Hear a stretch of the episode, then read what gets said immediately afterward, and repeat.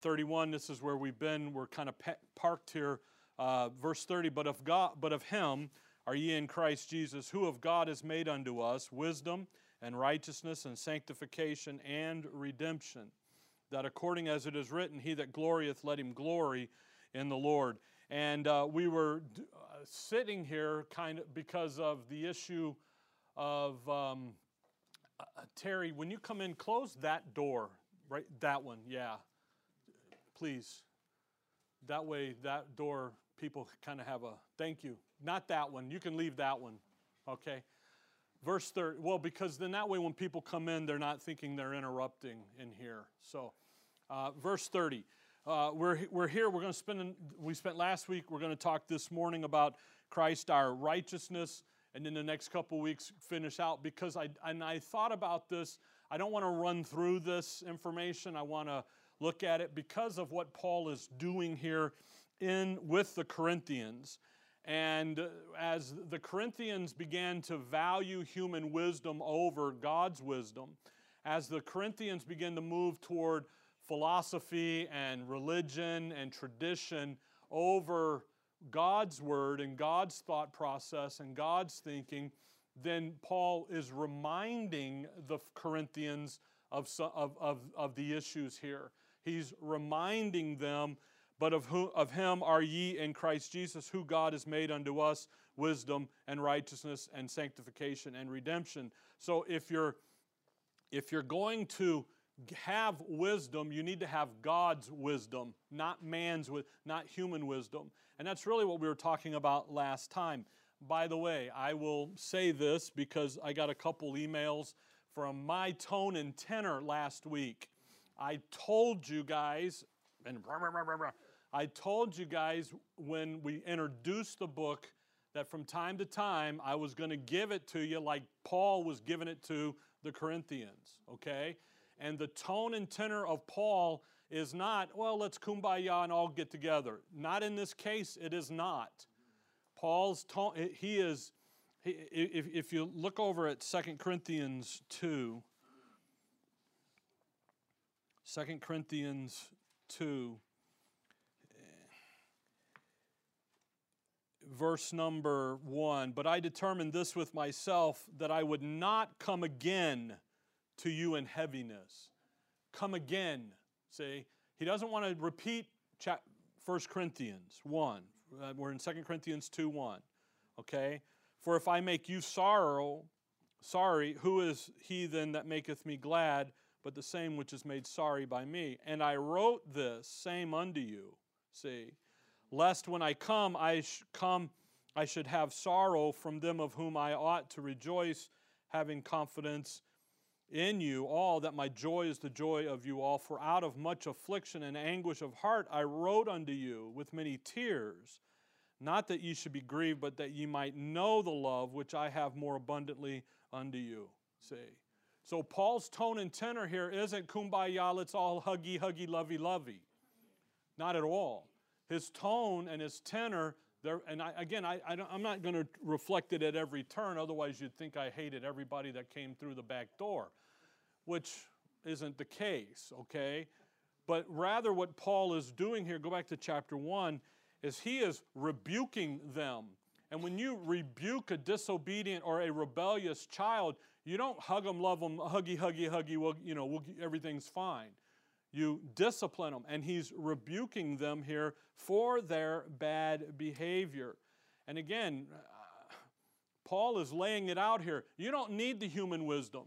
That stuff is garbage, period. Doesn't matter what form it takes if you're using that to get to God, to get to know God, to get to, to Him, you're banging your head up against that block wall there. You're never going to get there. And that's what Paul's doing here. So I will apologize now if I offended your weak and sensitivities, okay? Oh, did I say? Okay, you know, what was that thing going around, a, a toughen up buttercup or something like that, cupcake or something like that? I don't remember now, okay? But see, the thing is, is Paul is not do, Paul is he's he's laying it out here clearly, okay. And I'll be honest with you, we we know here from proof that the self-help books don't work. Okay, we've had a whole family decimated and destroyed by self help books because they didn't work. And we, we have that understanding. I have that in the back of my mind. Okay? When we went in and cleaned out the room, and there's shelves full of every doctor known to man talking about this and that, and it don't help. Now, it may help you to a degree, but not in the long run. What's going, God's wisdom is going to. So, verse 30 But of him are ye in Christ, who of God is made unto us wisdom. These, if you want wisdom, you're going to find it in God's wisdom. You're going to find it in His Word. You'll never come to know God's wisdom from human wisdom. It doesn't work. You won't get to you won't get to God through human religion, tradition. And again, these four specific categories here that Paul brings up now in connection to the preaching of the cross. Again, all of this starts back in verse 17 and 18 there. Verse 18 For the preaching of the cross is of them that perish foolishness, but unto us which are saved, it is the power of God. And that's what that's the church at Corinth and really the church today. You look around today, we were just discussing talking the ignorance of people today. It's, it's outstanding. Okay? And the value, they value human wisdom. They value human philosophy. They value the religious thought process over God's wisdom when it comes to really the, the preaching of the cross of Christ. Again, the Corinthians are saved people, and that's not the issue here. The issue here is not are you saved or not. These folks are saved. Rather, the issue is is because you are saved, because God is faithful, because we have this fellowship in Christ, because eh, eh, we enjoy this glorious calling in the person of Christ. We need to guard against looking for the answers to the problems of life anywhere else but Him. And that's what Paul is, is pushing towards. You see, when you can't, um, growing up, my dad always said when we had issues, he goes, Take it right to the cross. You always go back to the cross. Take it to the cross. Well, this is going on. All right, let's start at the cross and then we work. Because the cross is the center of everything. And again, what's happened here at Corinth plagues the church today. The modern church is looking for answers in all the wrong places. It's looking for fulfillment, meaning, value, worth outside of, of where God says you and I have it. Where do we have it? We have it, verse 18, in the preaching of the cross. Why? Because it is the power of God. If you look at verse 24, but unto them which are called, both Jews and Greeks, Christ the power of God and the wisdom of God. The power of God, yes, to eternal life. Uh, come over to 1 Timothy chapter 4 yes, to eternal life, but also, yes, the power of God to life today. 1 Timothy 4. Life right now. You see the mess going on over in Israel. If you haven't seen it, you haven't been watching anything. Even the commercials are running for it now. Okay? And you look at that and you go, wow, how, look, what in the world? And you know what? it's sinful men doing sinful things. That's what it is today in the age of grace. Well, but it's Israel, Rick. Yeah, but if you understand right division, dispensational Bible study, what is it? Who is Israel? They're just another nation in God's estimation. And that isn't an anti Semitic statement, by the way.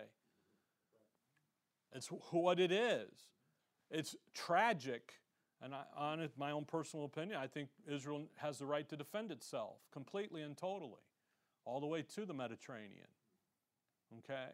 But the point is, is God isn't doing anything over there. God's working in the church, the body of Christ, as we turn and as we look at things and as we aren't carried away. But see, that comes from wisdom. Human wisdom says you're either on Israel's side or the Palestinian side.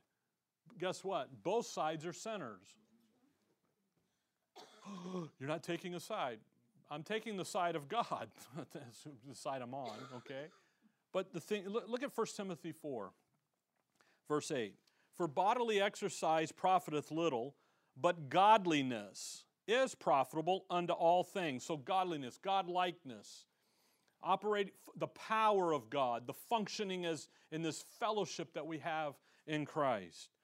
Having promise of the life that now is and of that which is to come. You see, the cross is being viewed by the world. You can come back to 1 Corinthians 1. The cross is being viewed as, as a sign of foolishness, defeat. How can God achieve anything through the death of some Jew some 2,000 years ago? How in the world can that event make a difference in your life today? And you know what the power of God says? It can and it will. But you have to function and operate the way He has it designed to function and operate. That's why back here in verse 19, he says, For it is written, I will destroy the wisdom of the wise, and will bring to nothing the understanding of the prudent. Where is the wise? Where is the scribe? Where is the disputer of this world? Hath not God made foolish the wisdom of this world? Why? How is God destroying the wisdom of the world? The wisdom of He's through it the preaching of the cross. The cross comes in, and the cross says, here's the answer to your eternal life problem, your sin problem, but also here's the answer to life and how to live life and how to go down through. Why? It's the power of God now, the promise of life that now is, and that which is to come. The to come, eternity, the life now. Get through it. How do I get through it? Verse 30. How do I get through it? How is God destroying the wisdom of the wise? He says, You know what? Ye are in Christ, who of God has made unto us wisdom. Think about that. Here's what the cross has made known. Here's what the revelation given to Paul has made known the preaching of the cross. And again, I'm not going to you know re go through we when we went through there. Nobody preaches the cross like Paul preaches ever, ever, ever, ever, before or after. And he comes in, he says, Ye are what? In Christ. There's your pathway to heaven. How do I get to heaven? I have to be where? In the person of Jesus Christ. I've come in, I've trusted. The, again, the preaching of the cross has everything to do with what God is and, and will continue to do for all of eternity through His Son. And I'm in Him. How did I get in him? I trusted he died for my sins, was buried, and rose again the third day. Faith alone. Boom, and I'm in it instantly. How do I know that? God's word tells me that. He's made known unto me the mystery of his will. He's revealed it, the wisdom. And that's that issue there. Uh, whom, who, who of God, who Christ Jesus is made, is made. I, I love that. Unto us. He's made. That's an important thing to catch with that made. All that we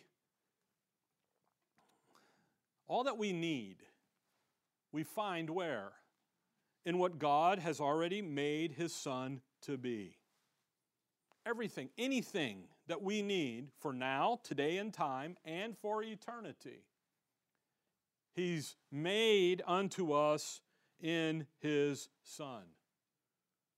So when life comes tumbling down around me, where do I go to look? Oh, Dr. Phil, oh, Dr. Oz, you know. No. Oh, the, the, the inspirational quote of the day. No. You know what? If the inspirational quote of the day worked, you wouldn't need it the next day. You wouldn't have to sign up for 365 of them. They would work. Instead, what I, I come in, and I, by the way, nothing wrong with the inspirational quote of the day, okay? But it's the thought behind it. I had a, I had a lady, she's with the Lord now, so I can tell on her. She sent me stuff all the time. I finally had to mute her, which was on Facebook at the time was unfriender.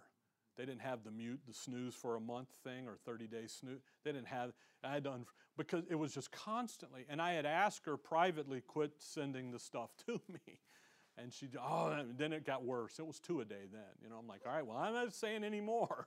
I'll get them four a day. And, uh, but it was just that, you know, and it filled up everything. And it was like, wait a minute, I, good stuff I get, but it doesn't do anything because I can't do it. Say. I've asked folks when they say, Well, I've read that book. Have you guys ever read the Five Languages of Love book? How's that working for you?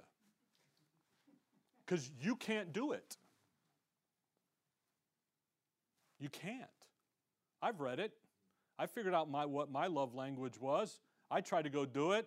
It's not her love language, it's my love language, and it ain't working.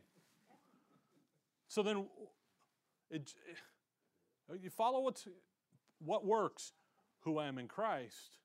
Rather, when I look at Linda, my wife, I look at her as who she is in Christ, not trying to figure out how to stay, you know, happy wife, happy, how, happy life stuff. See? Made unto us what? Made. You see, all that we need, we find in what God has already made his Son to be. Wisdom. This was last time. Wisdom. In what sense is he made wisdom unto us? And we looked at this.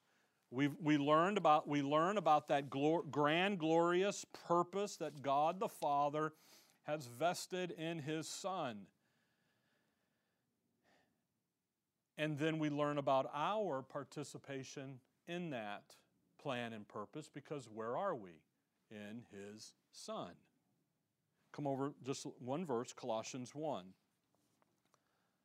You see, the Father has placed His Son in a very unique and wonderful position. And because you and I are in it, we're joint heirs with Christ, Romans 8 tells us, then guess what? We're in that same position. Colossians 1:18 and he is the head, he, that's Christ, is the head of the body, the church, who is the beginning, the firstborn from the dead. That, all right, so why is he the head? Why is he the firstborn from the beginning, from the dead? That in all things he, that's Christ, might have the preeminence. For it pleased the Father that in him should all fullness dwell. Preeminence, top dog. He's number one. So we learn the Father has placed His Son in a position of prominence. He's a big deal. And what the Father, you can come back to chapter 1 now, or back to chapter 1, verse 30. The Father wants us to view the, same, the Son the same way. He wants us to be filled with that purpose and plan and place that the Father has vested in His Son. He's the big deal. Why? Because we're where? Ye in Christ. We're in Him. We're a big deal. See? And when you get over into human wisdom, human wisdom says you're a big deal because you can do it. God's wisdom says you're a big deal because I did it for you and to you. See? Again, what is the offense of the cross? You can't do anything. That's what's offensive of it. The cross laid bare human wisdom that you, you, there's nothing human, hum, hum, humanly possible for you to do to get yourself to heaven. You have to come the way God said to come, prescribe, and it's through His Son. Now, verse 30, again, He's made unto us wisdom. Again, in a very unique way, special way. Only Paul lets us know that. Then he says, He's made unto us righteousness. So, again, in what sense is he made unto us righteousness?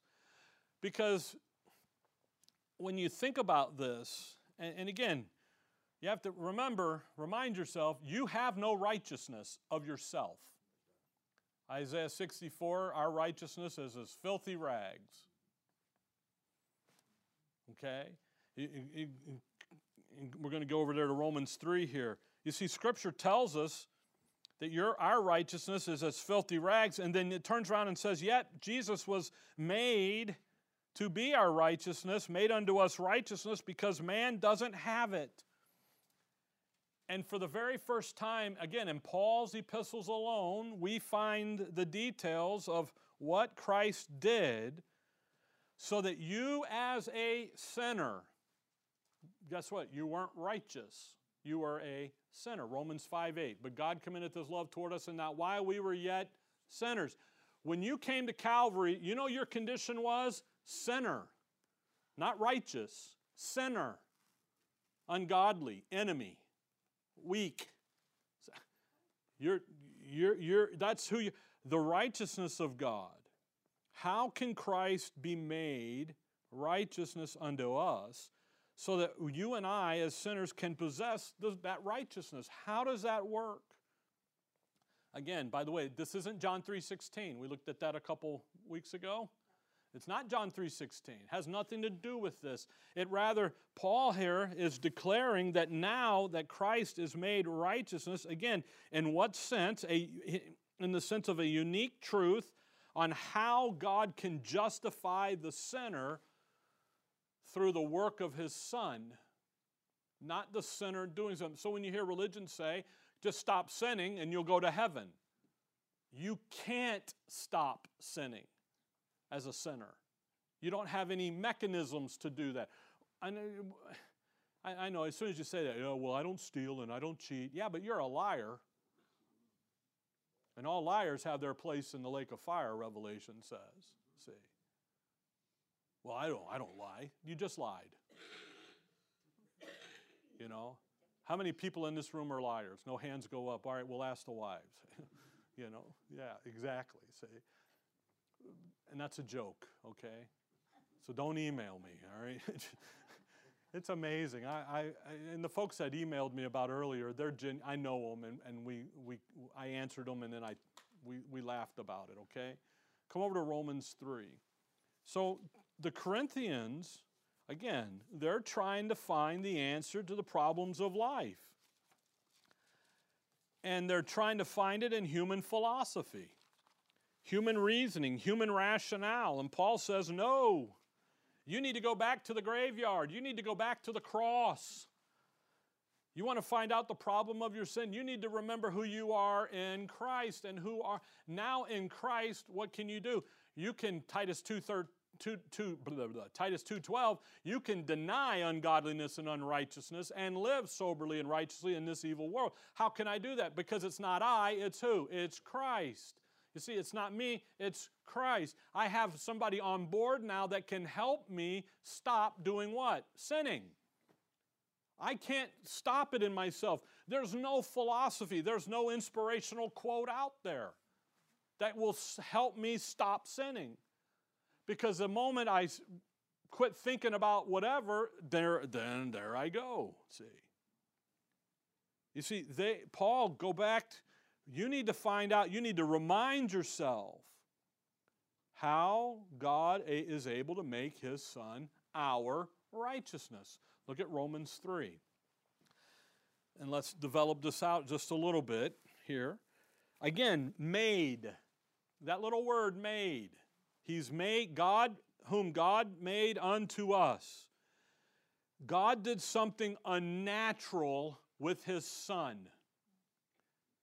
There's a transaction that's, that's being, that, that happens between the Father and the Son. A transformation is happening here that is not natural. Jesus Christ is not naturally a sinner, but he was made. See, something uh, the father's doing something through the son on your on our behalf that's not natural. You know who you are naturally? A sinner. That's who you are naturally. We've had conversations in the past really amongst some of the younger folks about babies who who who come who are born and then who die and and and uh, I, I don't like the that the terminology age of accountability because there is none in the age of grace all right? And people kick it around, and it's a theological term, and it, actually it's a term to do nothing but divide and cause division. Okay, Israel had one, great. You and I don't have. So we've been talking about that issue and, and like the aborted children and everything. Why? Because by nature, what is that baby? A sinner. That's what 5, Romans 5.12 says. See. See, naturally, you are what? A sinner. Now, you're innocent until you understand the issues between good and evil and right and wrong, and then the law comes in. That's what Romans 5:13 is, is indicating there as well. Okay? So you've got things going on there. My point is, is you and I, there's you naturally are a sinner. If he's to make you righteousness, that is a unnatural thing. You follow? You catch what we're doing here? Follow? Okay. So that word made is, is very uh, integral and very important. Look at verse 11, 311, Romans 3:11. There is none that understandeth, there is none that seeketh after God. You know what you never did? Seek God. Think about that verse. You don't understand, and you never sought Him. And yet, while, by the way, you ought to be very thankful that while you were this verse, you were this verse, who had our best interest in mind? The Father did. See. Who had who who chose to love you? The Father did. Who chose to, to implement this grand, glorious plan of redemption? Titus 1 2, before the world began. The Father did. You see, we didn't look for it. You weren't out seeking it.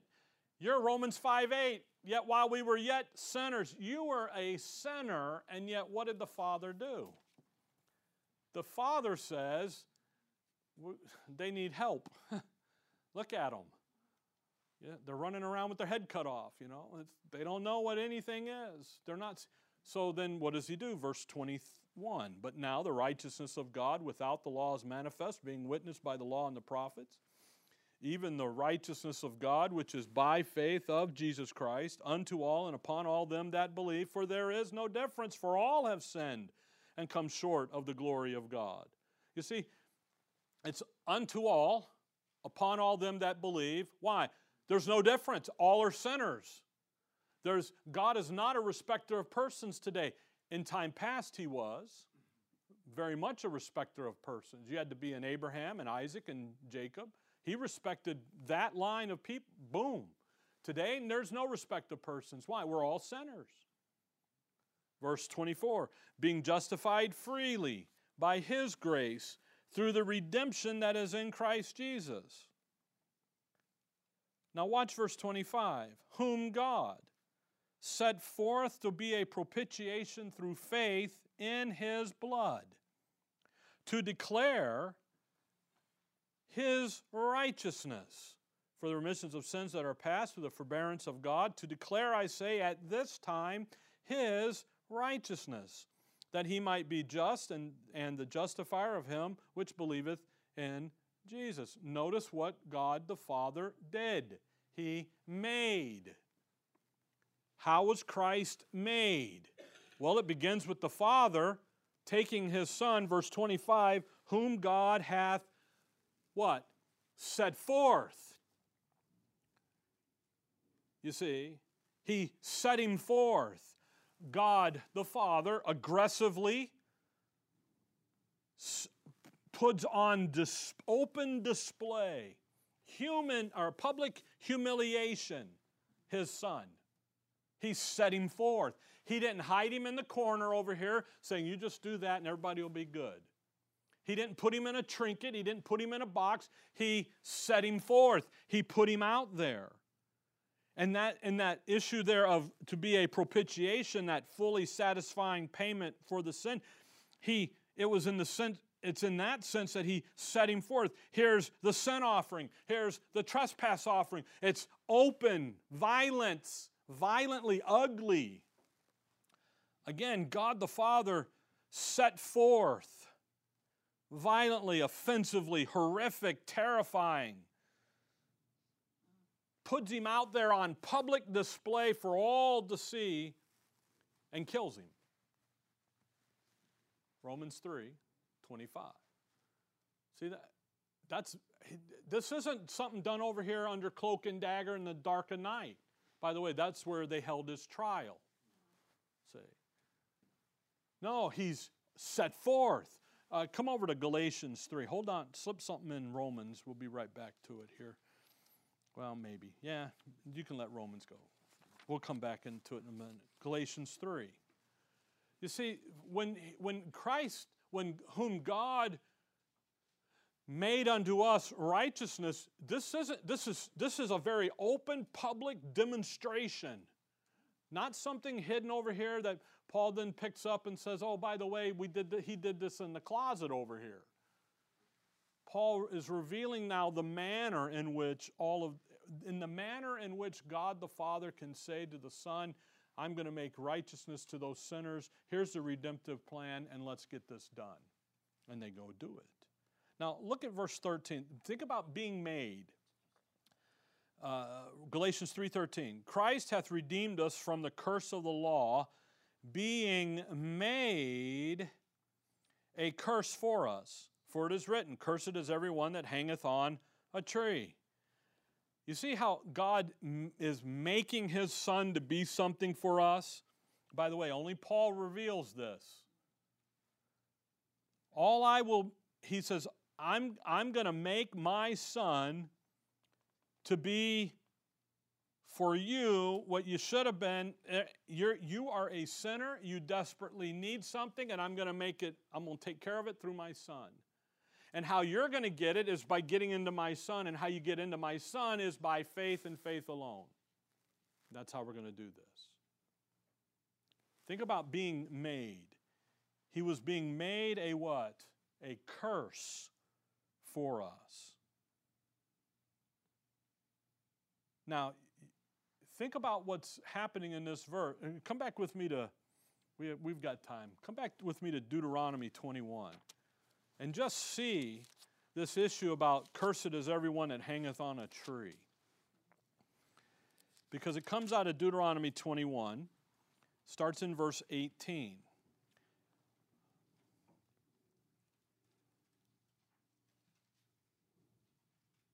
God the Father looks at humanity and says, You're a sinner in a desperate need. And I'm going to make my son be the answer to your desperate need, and there's nothing that you can do to participate in it. Deuteronomy 21, verse 18 If a man have a stubborn and rebellious son, now don't we all? If you've had children, don't y'all? Okay, so there's a little more going on in stubborn and rebellious than them just disobeying you, okay? If your children disobey you, they're not rebellious. Okay, there's something, there's, this is a deeper issue here, but keep reading. Which will not obey the voice of his father or the voice of his mother, and that when they have chastened him will not hearken unto them. Then, sh- see how deeper it went? Than them just this, I mean, it's, this is down now into their core. Okay? Then shall his father and his mother lay hold on him and bring him unto the elders of his city and unto the gate of his place and they shall say unto the elders of the city, of his city, This our son is stubborn and rebellious. He will not obey our voice. He is a glutton and a drunkard. See how it just got deeper? This isn't just, you know, little Johnny's telling you no because he doesn't want to do something. This is down deep in their nature. By the way, this doesn't apply to you and I today, okay? Because you have no government that will do what this verse is about to do, all right? Well, I guess the closest thing we might have would be juvie hall, but, ju- but that's uh, crimes against society, not disobeying mom and dad. I'm afraid today they probably would go after mom and dad and let the kid go free. So, but anyway. And all the men of his city, verse 21, and all the men of this city shall stone him with stones, that he die. So shalt thou put evil away from among you, and all Israel shall hear and fear. And if a man have committed a sin worthy of death, and he be and, and he be to be put to death, thou hang him on a tree.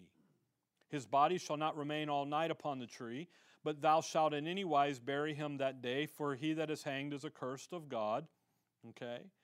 That thy land be not defiled, which the Lord thy God giveth thee for an inheritance. Now, think about that. We have a rebellious son you take him to the judgment seat, to the city of elders, and what do they do? They're going to stone him. Okay? But then God says, there's something else here you have to do to that rebellious son. You have to hang him on the tree. And what the hanging on the tree does, it, it's not talking about his body being accursed. It's rather, it has to do with God is saying, I, What I want all of Israel to see is how I'm going to deal with rebellion. and how I'm going to deal with rebellion is I'm going to go out there and I'm going to say, let them hang. And I'm going to hang them. Now, the Lord's hung on a tree. It fulfills, this is fulfilled. But he's not a rebellious son. Christ never rebelled. Isaiah, actually, Isaiah 50. Hold on here. If you look at Isaiah 50, you see, the reason he's cursed is because God pronounced it a curse. Hanging somebody up on a tree isn't a curse, it's what it represents, it's the picture. Isaiah 50, if you look at verse 5, the Lord God, the Father here, hath opened mine ear. I was not rebellious, neither turned away my back. You see, the Son wasn't rebellious. You can't call Christ cursed. 1 Corinthians 12 tells you that. See. Why then was he made a curse for, for you? Because you are the rebellious son. God the Father takes the Son, sets him forth, thrusts him out there as the curse. Do you follow? See what's going on here? He's making something happen. He made the Son to be righteous for you. He made the Son to be the cursed for you. So come back to Romans 8. Romans chapter 8. Romans 8.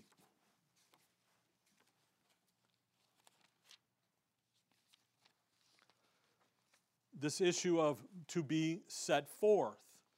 It depicts a violent sacrifice, and it is exactly what the Father's doing.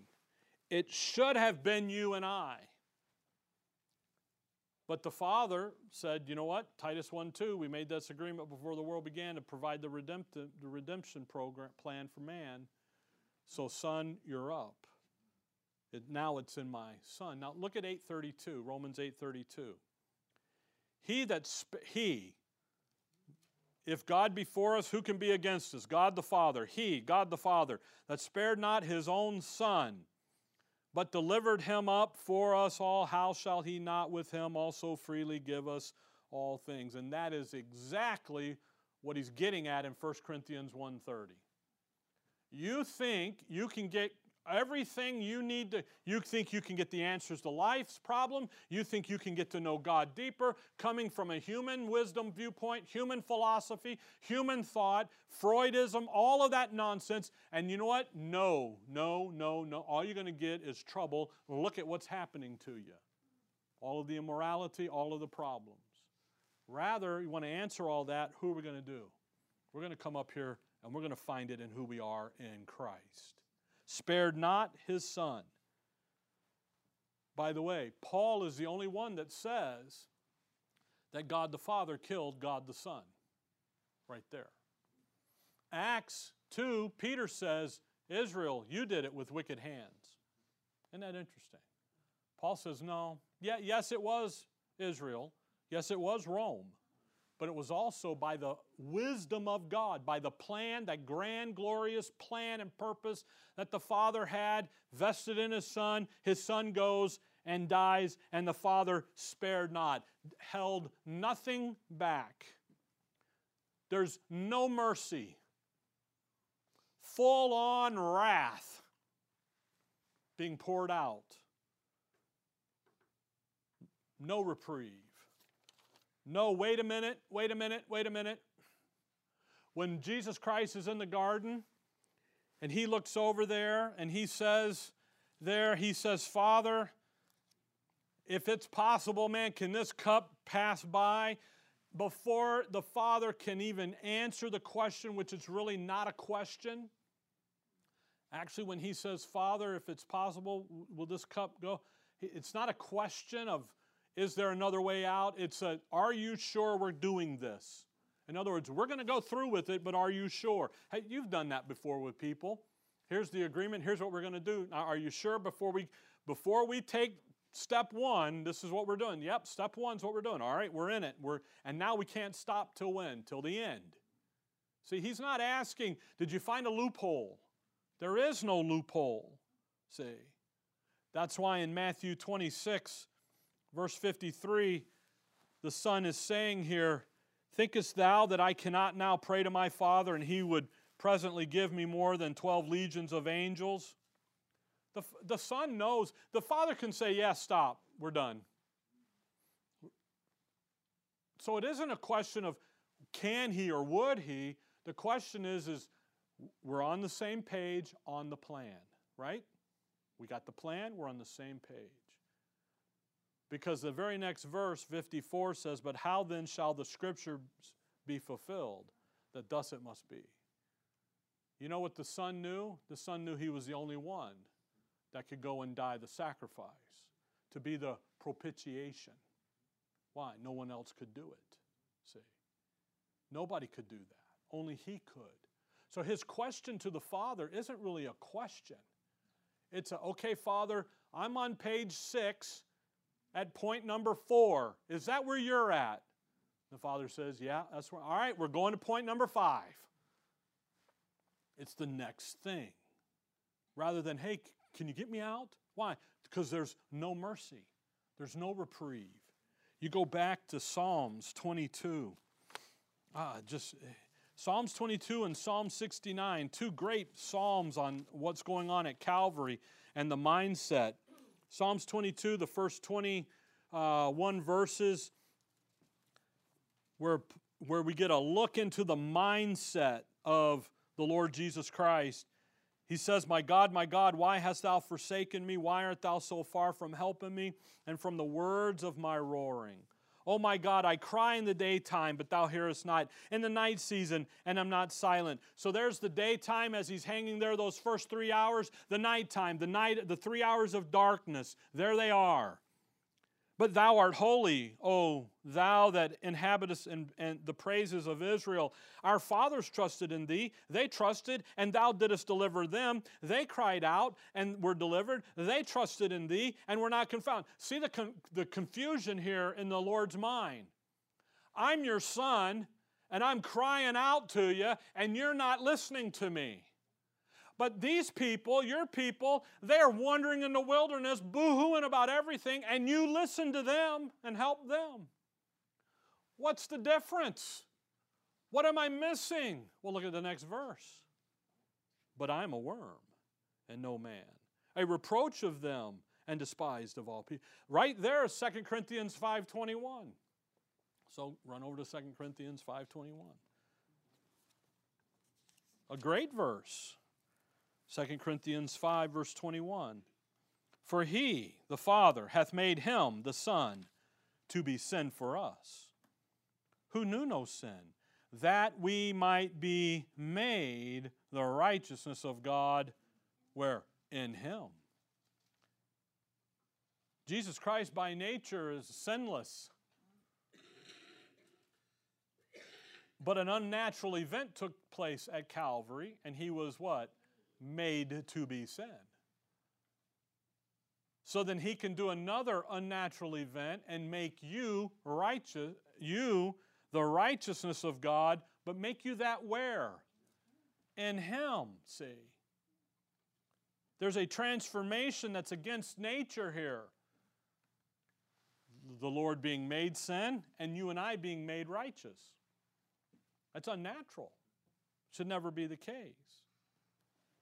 By the way, if you go back there to Psalms 22,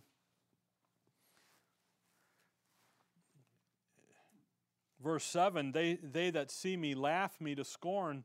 They shoot out their lip and they shake their hand, head, saying, He trusted on the Lord that he might deliver him. Let him deliver him, seeing he delighted And the, their tongue. They shoot out their lip. He made all those claims and look at him. He's just hanging there. But thou art he that took me out of the womb. Thou didst make me hope. When I was upon my mother's breast, I was cast upon thee from thy womb, and thou art my God from my mother's belly. Be not far from me, for trouble is near, for there is none to help. You see how the hopelessness is setting in in the soul of our Savior? He's looking around going, wait a minute, there's trouble coming. There's an adversary coming. The bulls of Bashan, many bulls have compassed me. Strong bulls of Bashan have beset me. The bulls of Bashan, that's the leaders of Israel, that apostate nation. They're all around him. Hey, come on down. You said you're the king and you'd resurrect. Come on down. Prove it to us. Show it to us. I am poured out like water. By the way, they gaped me with their mouths as a ravening and a roaring lion. Who's the lion? That's the roaring lion, seeking to whom he may devour. There's Satan, the adversary. It's on.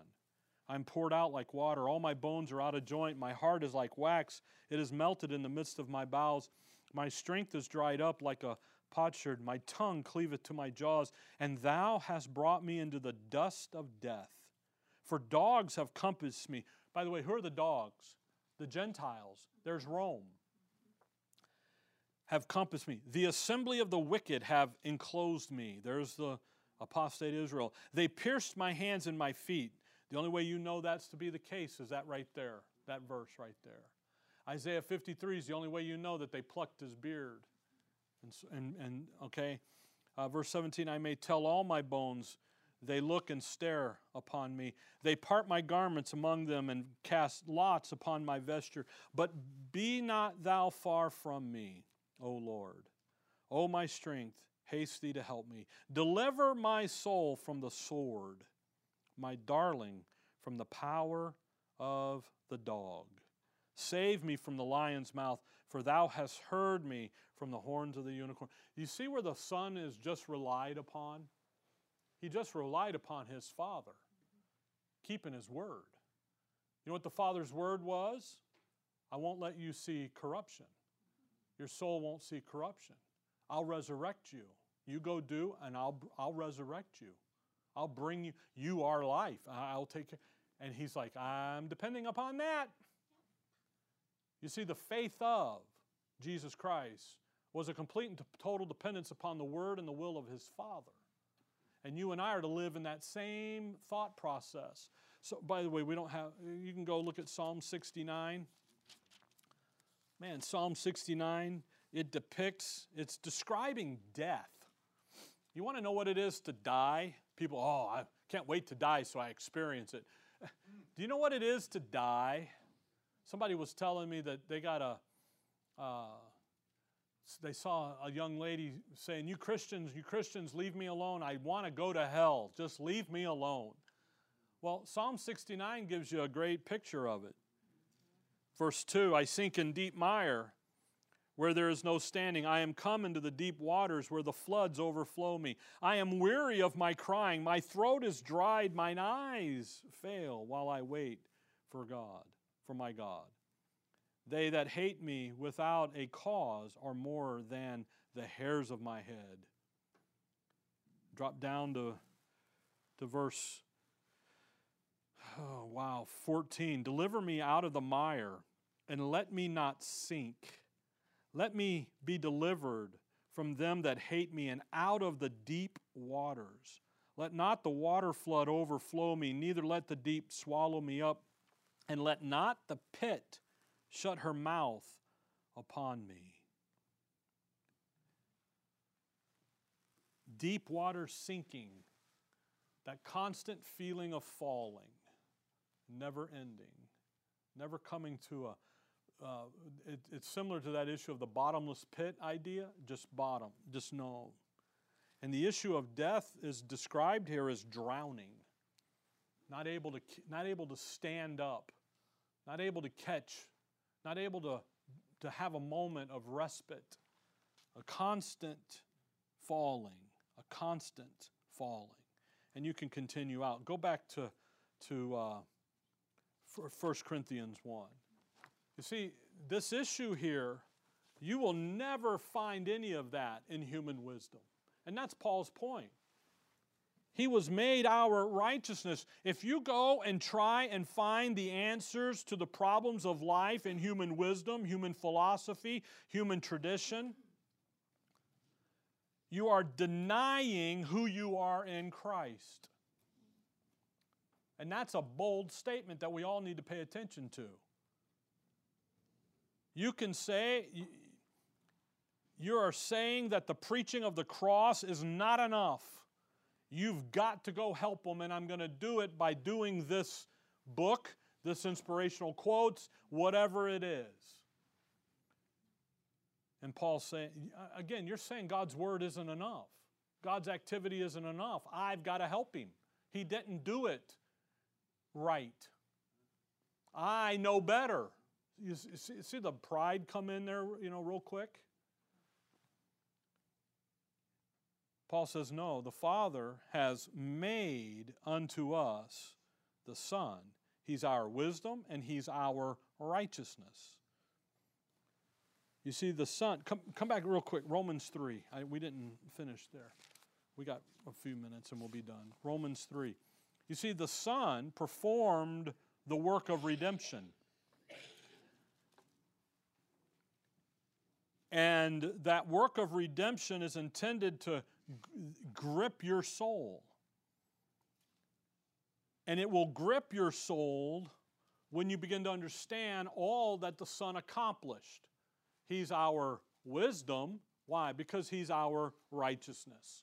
He's our wisdom, but He's our righteousness. If you look there at Romans 3 25, he was set forth to be a propitiation through faith in his blood to declare his righteousness for the remissions of sins that are past through the forbearance of God. In time past, how was God the Father able to forgive the sins of his people as they came and did what the law required them to do? How did they how in the world can he look at that blood on the altar on the mercy seat in the holy of all and how can he and how because what did the Father know? The Father knew Calvary was coming, that the propitiation. So to declare his righteousness, of time past. Verse 26 to declare, I say, Paul says, at this time, his righteousness. Now, that's the but now. So the power of God causes that believer to understand everything I have is in him. Everything. And he's the one who offered up his soul for me. So, why in the world would I ever want to go and dabble in stuff over here when he's the one? Uh, 2 Corinthians 5. You see, this is much more than just Paul being upset with the Corinthians or upset with you and I. This is something that gets down into the integral, in, the integral networking and the, and the minutia of how you think and operate. 2 Corinthians 5. Oh, I'm in Galatians. That doesn't work. Look at verse 14. For the love of Christ constraineth us, because we thus judge that if one died for all, then we're all dead. And that he died for all that they which live, okay, so you were dead in your trespasses and sins, now you're alive in Christ. How should you live? Well, on Monday, Wednesdays, and Fridays, I'll live for Him. On Tuesdays, Thursdays, and Saturdays, I'm doing my thing. And on Sunday, we got to go to church, so I guess, all right, that's His day. Doesn't what that says, is it? How should you be living? they which live should not henceforth live unto themselves, but unto him which died for them and rose again. Wherefore, henceforth know we no man after the flesh, yea, though we have known Christ after the flesh. Have we known Christ after the flesh? Yeah, Matthew, Mark, Luke, and John and Acts does it for you. Yet now henceforth know we him no more. Know we him no more how? After the flesh, after Matthew, Mark, Luke, and John. So, guess what? I don't spend any time in Matthew, Mark, Luke, and John. Okay? All that is given for me to learn, it's there for my learning, it's not there for my obedience. Romans 15, we've seen that. Therefore, if any man be in Christ, he is a new creature. Old things are passed away. Behold, all things are become new. And all things are of God, who hath reconciled us to himself by Jesus Christ and hath given to us the ministry of reconciliation. To wit, that God was in Christ Jesus, was in Christ, reconciling the world unto himself, not imputing their trespasses unto them, and hath committed unto us the word of reconciliation. Now then, we are ambassadors for Christ, as though God did beseech you by us. We pray you in Christ's stead, be ye reconciled to God. For he hath made him to be sin for us who knew no sin, that we might be made the righteousness of God in him. Where is everything sit? It sits over there in him. How should I be living? Now, that doesn't mean you go quit your job. It doesn't mean you go do. He's talking about now we have a new perspective on life, don't we? Old things are passed away. Behold, all things become what? New. Well, I got a new I, I got a new viewpoint here now as who, of who I am. But it came from understanding not Matthew, Mark, Luke, and John, but Romans to Philemon. It came to understanding Christ the way Paul has revealed him. Why? Because chapter 1, verse 30, who of God has made unto us wisdom and righteousness and then he says, and sanctification and redemption, and we'll get sanctification next time because that's your walk in time. That's where we're at in 2 Corinthians 5. Okay? So, yes, he is our wisdom in the sense of that unique plan and purpose, that grand plan and purpose of the Father. But then he is our righteousness in the sense that God the Father set him forth, put him out there on public open, open display and said, There's the redemption right there. You want my righteousness, which is what God's holiness says. You got to have perfect righteousness. By the way, you ain't got it. You weren't seeking it, you weren't looking for it. I provided it for you. It's in my Son. And how are you going to come to me? You're not going to come to me by your activity, by your working. I, I sat with Bob and Ann this past week. We were talking, visit, I was visiting with them, and, uh, you know, hey, all these people that, that believe they get, you know, that Christ died for your sins and was buried and rose again, and then you got to go get water baptized. No. Where verse show show me those ver- that verse. There is no verse like that. It just says believe the Lord, believe the shed blood, death, burial, and resurrection. The and baptized stuff, that's religion. That's adding to it. That's saying Calvary was not enough. And Paul says that's not how you and I operate as believers. Calvary is enough. We go back to Calvary. Okay? All right. Dear Heavenly Father, we thank you for the morning, Lord. We thank you for your word. And above all, Lord, we just thank you for who we are in your Son, for all the spiritual blessings, for the completeness, for everything that you've gained, given to us in Him, and for the work that you have for us to do today in the age of grace as your ambassadors. In your name we pray. Amen.